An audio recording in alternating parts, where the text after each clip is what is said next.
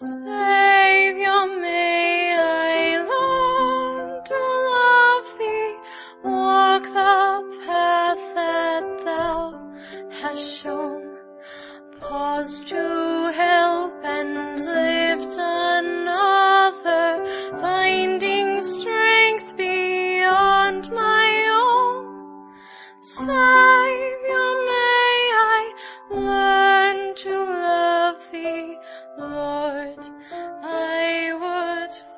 Welcome to another episode of Mormon Discussion. There are a lot of new listeners right now to this podcast as the visits to our site has doubled in the last month just due to uh, some of the public interviews that have been done uh, with Martin Tanner and Exploring Sainthood in the Cultural Hall podcast. So for those who are new to this podcast, I welcome you. Glad you're here. I'd like to share a few thoughts on what this podcast is for and why I do it.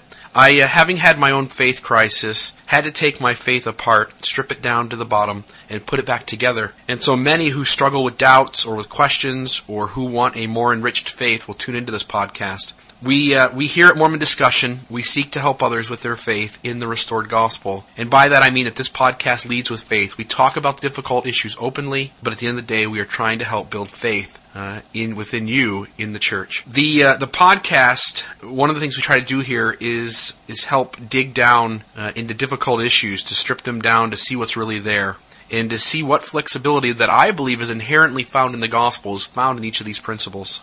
We also, uh, from time to time, bring in experts or scholars who can offer a perspective on a certain issue that is difficult and troubling to some, or ends up being a barrier to faith for some. Lastly, we also try to share the stories of others so that you can see that rather than there being one stringent form of Mormonism, which is much of the reason why I struggled in the church, that in reality, there is a wide range of ways to think about and comprehend the restored gospel. This always leaves for me anyway, more room for faith, and I hope it does for you as well. You can reach me by email at reelmormon at gmail.com. Please email me. I get emails about uh, at least a few a week now uh, from people who have questions or concerns or need help. Please reach out to me. I'd love to hear from you. Don't hesitate. It's reelmormon, R-E-E-L-M-O-R-M-O-N at gmail.com. You can also find us on Facebook. It's a great way to learn when new episodes are coming out. And you can do that by going onto Facebook and typing in Mormon Discussion, all one word, and it should come up. Lastly, this podcast is available in several places online, including iTunes, but you're going to find the most information if you tune into our host site found at mormondiscussion.podbean, P-O-D-B-E-A-N dot com. Lastly, I just want to offer one uh, idea to those who are tuning in. Many of my listeners are premium subscribers. It only costs a dollar a month or ten dollars a year, but what this does is one, it helps support the podcast, but it also has a benefit for you. When certain episodes are released, they will be released about uh, four or five months early, maybe even just a few weeks early at times, but usually it's months in advance. And by being a premium subscriber, you'll be given a username and a password that allows you to listen to these episodes before they actually release publicly. And so if you will go to mormondiscussion.podbean.com, if you like the podcast and you want to support what we're doing here, or you just want to listen to the episode sooner than everybody else, uh, please click the premium subscriber button. I believe it's on the right hand side, just a little bit uh, down from the top. Uh, and if you make that uh, donation to this podcast, then I'll make sure that you guys can get into these episodes sooner than everybody else. It's a benefit to you and it helps us keep uh, this great work going as we support you in your trial of faith. And now on to the next episode of Mormon Discussion.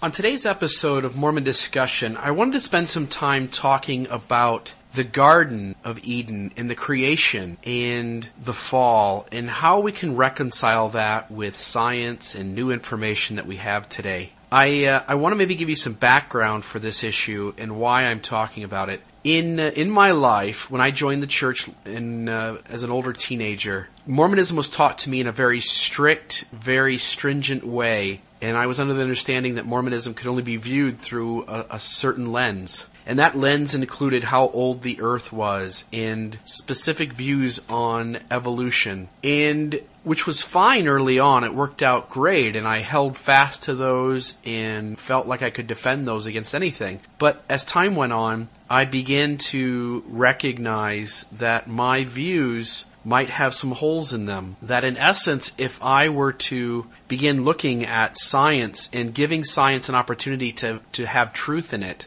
and all of a sudden now I'm having to look at issues like evolution and the age of the earth and come to different thoughts on them and I'm now to the point where I have totally different conclusions on those than I used to. And combine that with the frustration of all the other things on my shelf that came down in the midst of my trial of faith and my crisis. I had to tear it all down and put it all back together.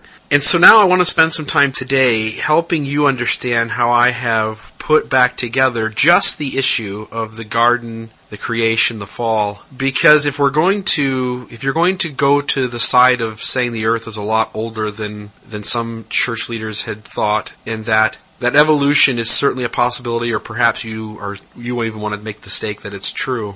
Taking the garden story in the creation at face value simply won't work.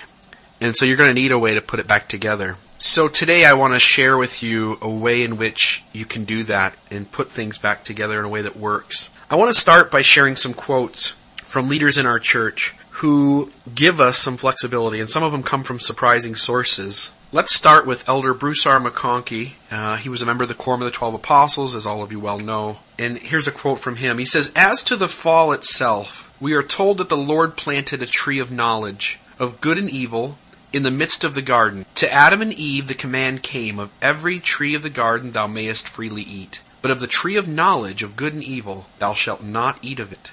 Nevertheless thou mayest choose for thyself, for it is given unto thee. But remember that I forbid it. For in the day thou eatest thereof thou shalt surely die. Again, the account is speaking figuratively, and that's Elder McConkie's words. What is meant by partaking of the fruit of the tree of the knowledge of good and evil is that our first parents complied with whatever laws were involved, so that their bodies would change from their state of paradisical glory, immortality to a state of natural mortality. And this was written by him in Christ in the Creation, the Ensign, June 1982, page 15. And then continuing that on, uh, John Walsh put together a uh, some comments from various leaders as well, and so I share a few here. Elder J. M. and I can't pronounce this S J O D A H L Sodal taught, and he says this. He says the story of the fall is not a myth. It is a record in poetic, highly figurative language of an actual occurrence. And this is in the introduction to the study of the Book of Mormon, page 516. And so we do have this idea, and, and I think truthfully, that Adam and Eve are real people. There is something real going on here. But as you'll see as we continue, there's a lot more figurativeness to the story than again most of us uh, likely believed growing up in the church. Elder John A. Widtsoe taught, and he said, the earth at least, I'm sorry, the earth at last was finished. Adam, the first man, and his wife, Eve, then appeared on earth. The statement that man was made from the dust of the earth is merely figurative.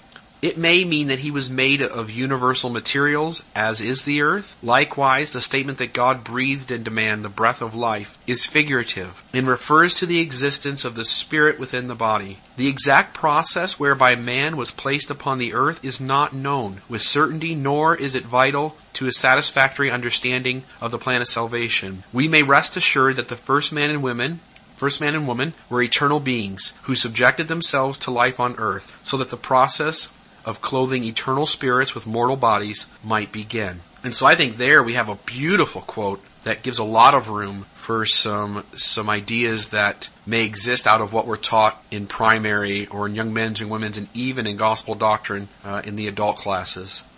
Also, a uh, Elder McConkie made a comment along the lines that Adam was created in the same way that all of us are created. And then speaking of Eve, Elder McConkie noted that she was placed on earth in the same manner as was Adam. The Mosaic account of the Lord creating her from Adam's rib being merely figurative. Now that's a Mormon doctrine, and I'm kind of hard on that book sometimes because I, I, I, recognize that there's a handful of things in there, and maybe a couple of handfuls of things that are way off base. And while the book is probably 90 to 95% correct, and does a beautiful job of giving us explanations of terms that most of us uh, can use as a quick reference, uh, that some things in there were, were off base.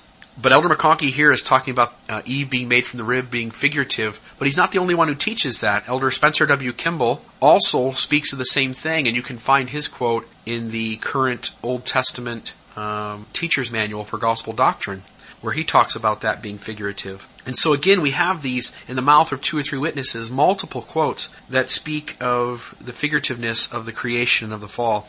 The first presidency is given the following statement regarding further official elaboration on the garden story.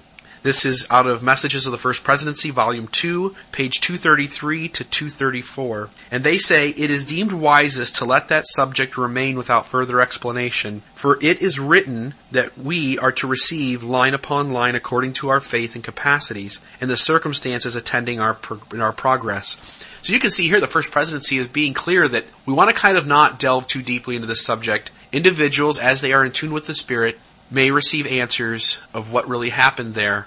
But that also gives us kind of a look into the idea that what they're saying is what is in the account is not really what happened and that one will need to have the Holy Ghost to recognize that there are things that happened that are not part of the account and perhaps parts of the account are not really what happened and that we're going to have to figure it out through the Spirit what's really going on there. I also want to go back to where Elder McConkie says Adam was created in the same way that all of us are created. Now let's think about the repercussions of that. Right? You have, how are you and I created, right? Our mother and our father had intimate relations. We were conceived. Mom gets pregnant. She has a baby and there we are. And so if Adam is created in the same way that we are created, then Adam had parents. Parents who conceived a child which changes the way in which we hear the creation story. And then Elder McConkie also notes that Eve is made in a like manner.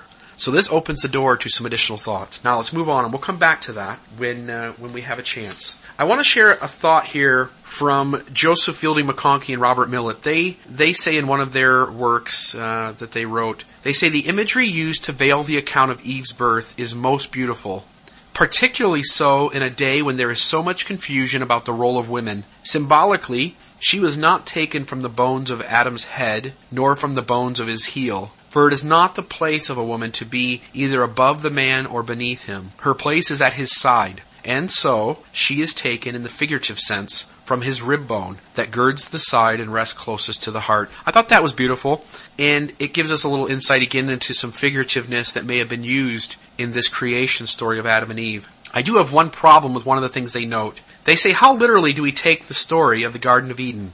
This we know, Adam was real. He was as real as Christ. For if Adam was not real, the fall was not real. And if the fall was not real, then the atonement was not real. And if the atonement was not real, Jesus the Christ is not and was not necessary. Of some parts of the Eden story it matters little if we choose to view them as figurative or literal, but of others it is not so. The testimony of Christ, of necessity, embraces the testimony of Adam. Had there been no Eden, there could be no Gethsemane. Had there been no Eve, there could be no Mary. If we have not inherited death from Adam, we have no claim on everlasting life through Christ. And I, I, I simply want to throw out there that in the church sometimes we start with the end and then we create the means to support that. And sometimes when we do that, we engage in something called circular reasoning or we will create what's called straw men. And for me, this, this paragraph by them does both.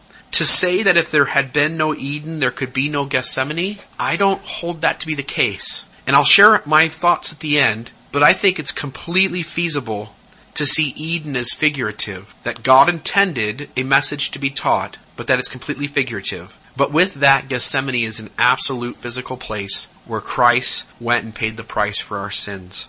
And so I don't have a problem with tearing some of these things down and then offering a, another way to see things and, and to not necessarily take the old line of thinking, but to allow ourselves to think for ourselves and to, to deal with this information in a way that we don't feel a need to have to defend a certain point, but rather let's figure out what makes sense and while we, we want to lead with faith, we want to believe, let's find a way that does that in a realistic way, in a way that each of us can grasp and say, hey, you know what, I can handle that. And so I saw their idea there as uh, as kind of circular reasoning, uh, and I wanted to kind of just point that out. That when I get to the end here, and I want to share some thoughts on Eden being figurative, but in no way do I take away from the Gethsemane and from the Savior and from His atonement.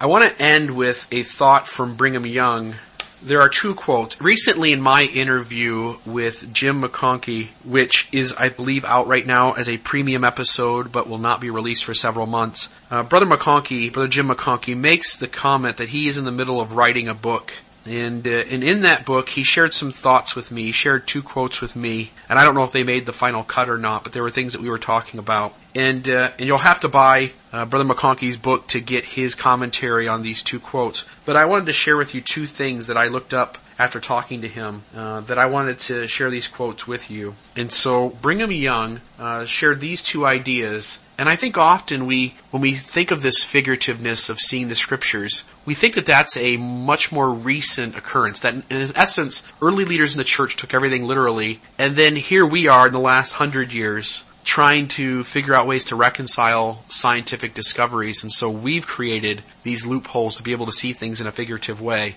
But in reality, as you'll see from these two quotes, that is not the case. And so, with that, here's the first quote from Brigham Young. This is from a speech that he gave on October 8th, 1854. He says, When the Lord organized the world, and filled the earth with animal and vegetable life. Then he created man. Moses made the Bible to say his wife was taken out of his side, was made of one of his ribs. As far as I know, my ribs are equal on each side. The Lord knows if I lost a rib for each wife I have, I should have had none left long ago. As for the Lord taking a rib out of Adam's side to make a woman, or it would be just as true to say he took one out of my side. In other words, Brother Brigham uh, seems pretty clear that he sees that story as figurative. But it also isn't crystal clear there exactly what maybe he's hinting at. And so I wanted to follow that up with uh, with another. When he completes that quote, he says this. He says, "But brother Brigham, would you make it appear that Moses did not tell the truth?" And brother Brigham's reply is, "No, not a particle more than I would that your mother did not tell the truth when she told you that little Billy came from a hollow toadstool. I would not accuse your mother of lying any more than I would Moses." The people in the days of Moses wanted to know things that were not for them, the same as your children do when they want to know where their little brother came from. And he answered them according to the level of their understanding, the same as mothers do their children. And so at that point, I think Brother Young makes it very clear that he believes the scriptures are talking figuratively.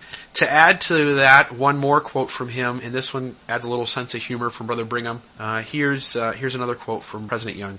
He said, I cannot say what a minister once said to me. I asked him if he believed all the Bible, and he replied, yes, every word of it. Well, said I, you can beat me at believing. That's certain. As I read the Bible, it contains the words of the Father and Son, angels, good and bad, Lucifer, the devil of wicked men and of good men. And some are lying and some are telling the truth. And if you believe it all to be the Word of God, you can go beyond me. And I thought that was a beautiful quote uh, from President Young that gives us a lot more room to see the scriptures as as not quite as cut and dry as uh, as we uh, sometimes want to paint it. I want to end by sharing how I put things together and uh, and maybe share a thought on how perhaps we've made a false assumption uh, that leads us to have to hold more ground than we need to. When when the scripture says there's no death before the fall, I, I believe the fall represents our fall from the premortal life to this earth, and that prior to our coming to this earth, there was no death. In other words, when we lived with God, there was not death. But by making a choice to come here, we have introduced uh, our spirits into a body that is now susceptible to death. I look at the garden as being the premortal life, right? The garden is in this paradisical glory, this immortal state, which seems to describe the preexistence very well. We've already talked about the fall being coming to earth and recognizing that then after the fall, this is our earth life. When we take this view, we can allow Adam and Eve, the first bodies, to have God's the spirits of God's spirit children in them to go back as far as we want it to. We could say the earth is billions of years old.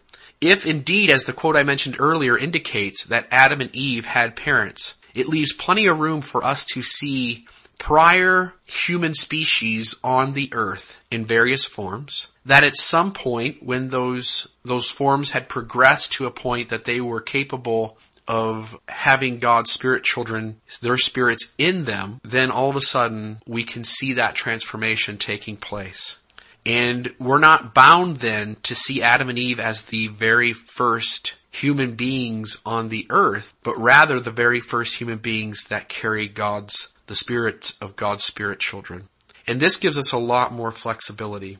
It totally tackles the issue with dinosaurs, the age of the earth. Evolution can be perfectly in harmony with God's plan at this point and there's no there's no hang up. It also allows us to leave room for a real Adam and a real Eve, those very first bodies that carried spirits from our Father in heaven.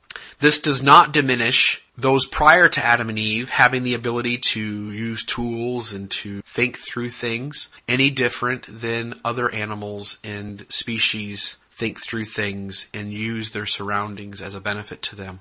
And so I think this gives us lots of uh, ways in which to see things. And I think sometimes we want to say that man, that God's children have an ability to reason further than other species. And so, for instance, when Cro-Magnon man writes on a cave wall, and I'm not, I'm not a scientist, so I don't know if Cro-Magnon man could actually write on a cave wall or not, but somewhere along the way, these, uh, these, uh, hominid species uh, are writing and, and, using tools and making things. Um, but I don't know that we're forced to go down the path of saying only those bodies that carry God's spirit children are capable of such things. And so I don't at least hold to that. I also look at uh, the taking of the fruit as being symbolic of accepting the choice to come down. We have in the garden, there's Lucifer. Now he's represented by a serpent, but we're also told in other quotes that I haven't shared today that that is symbolic. And so if Lucifer is in the garden or premortal life and he is trying to convince Adam and Eve what choice to make, it makes perfect sense to relay that to the premortal life where Adam was or where Lucifer was there and he was trying to convince each of us of an alternative to God's plan. I leave room for there to be a little bit of a mix up in how we see Satan introducing the fruit and Eve and Adam choosing to partake of the fruit and hence it, it comes off from the story that they are choosing Satan's idea over what Heavenly Father has commanded. But again, if we talk about figurativeness and symbolicness and knowing that stories are first spoken for generations and perhaps centuries and eventually written down and then transcribed from document to document, it doesn't become too difficult to recognize again that the scriptures in many ways, as we know in our articles of faith, the Bible is the Word of God in as far as it is translated correctly. And so we realize that some things are lost. And as President Young pointed out, some of the things that we read and hear about are, are both the Word of God and not the Word of God. And so we have to come to terms to reconcile that. I simply wanted to share kind of finishing off. This to me is an easy way to deal with the, the creation story in the Garden of Eden. I'm not pushing this across as the only way in which one can, can make this work. And I think there certainly is room for those who want to hold to very conservative views and to uh, to t- adapt very little to to science if that's the choice they want to make. But for those of you who are struggling, who cannot make it fit in the literal sense, I hope today gave you an opportunity to see that there's a lot more inherent flexibility in this part of the gospel, and I think in all parts of the gospel, than we give credit to. The music today was brought to you by Lacey Frampton and Milena Warden. May the Lord warm your shoulders. God bless, and have a beautiful day.